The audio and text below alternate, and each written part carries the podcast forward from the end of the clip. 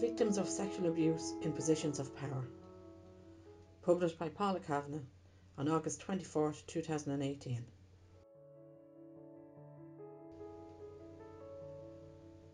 Whenever we have spoken or written about sexual abuse, we've always talked about victims from our own perspective.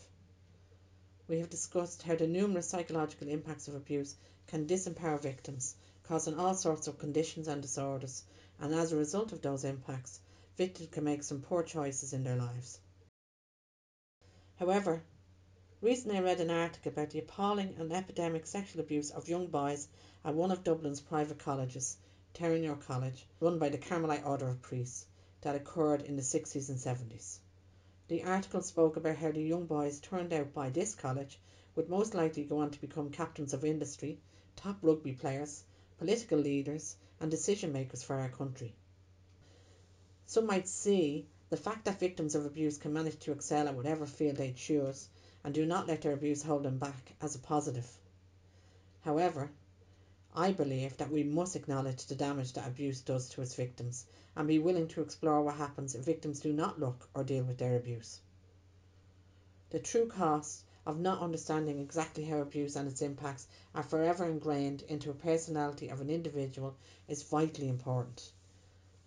We need to be aware that if unaddressed, these impacts will negatively influence the decisions, attitudes, and behaviours of victims in whatever role they may find themselves in. If a victim of abuse fears or chooses not to explore their past, they may do whatever it takes to push or ignore their feelings of anger, self hatred, rejection, and hurt deep down inside, living in a state of permanent denial. These feelings most likely originated from the experience of powerlessness while being abused. With no real sense of self, a victim who has used his or her career to mask or avoid feeling vulnerable may go on to gauge their success or failure by the reactions of those around them. They may become overachievers, obsessed in their need to win or climb to the top. They often place excessively harsh demands on themselves, constantly setting unreachable targets ensuring that they will always be disappointed. They may continually strive for perfection that does not exist regardless of what area of their life they try to achieve it in.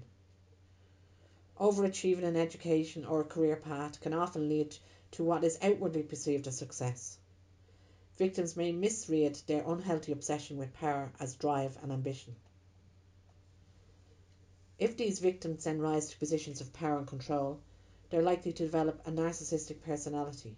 If they do not acknowledge or deal with their past, they can develop an inflated sense of entitlement based on the belief that they and only they can do anything right.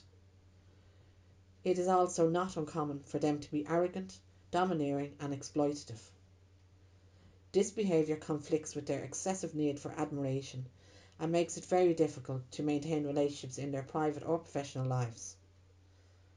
However, the biggest problem with a narcissist is their inability to have empathy.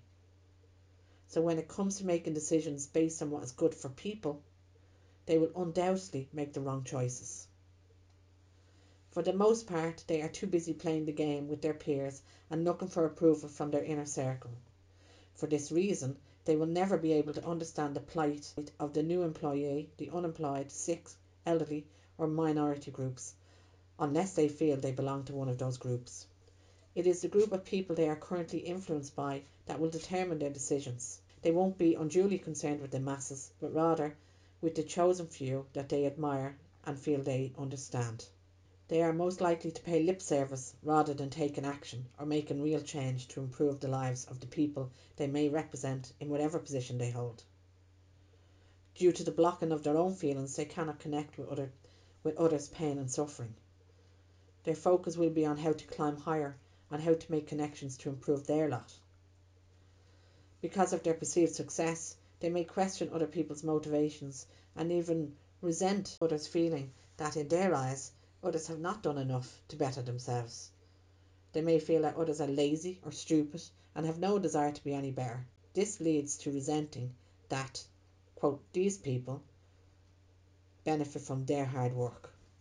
Having a narcissist in a position that influences our lives is dangerous for us all. They are incapable of including emotion in their decisions, but instead use logic. These facts or logical conclusions are also skewed because they use their own filter, which is influenced by their own negative life experiences.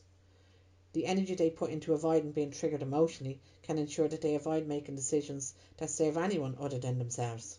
When I look at this country and how it's currently being run, alongside examining the disastrous decisions that impact the most vulnerable within our society, like the almost 10,000 homeless, the 400 people left waiting on hospital trolleys, 20% increase from last year, coupled with the constant underfunding of support services for abuse victims, I can only conclude that we have a number of individuals with narcissistic personality disorders in positions of power. No one who has the ability to feel empathy for another individual could stand by and not do something about this country's current situation. And not to repeat myself, but the biggest problem with a narcissist is their inability to have empathy. We must ask ourselves when terrible decisions are being made that impact all our lives, who has the most to gain from making those decisions? What could possibly be behind those decisions if not self serving greed and ambition? And what, if anything, can we as individuals do to change it? You've been listening to the Kavanagh Sisters blog posts. We hope that these blogs provide helpful information based on our personal views and experiences and encourage conversations about these topics that we cover. You can contact us on Twitter, Instagram, Facebook, or directly at the Kavanagh Sisters at gmail.com.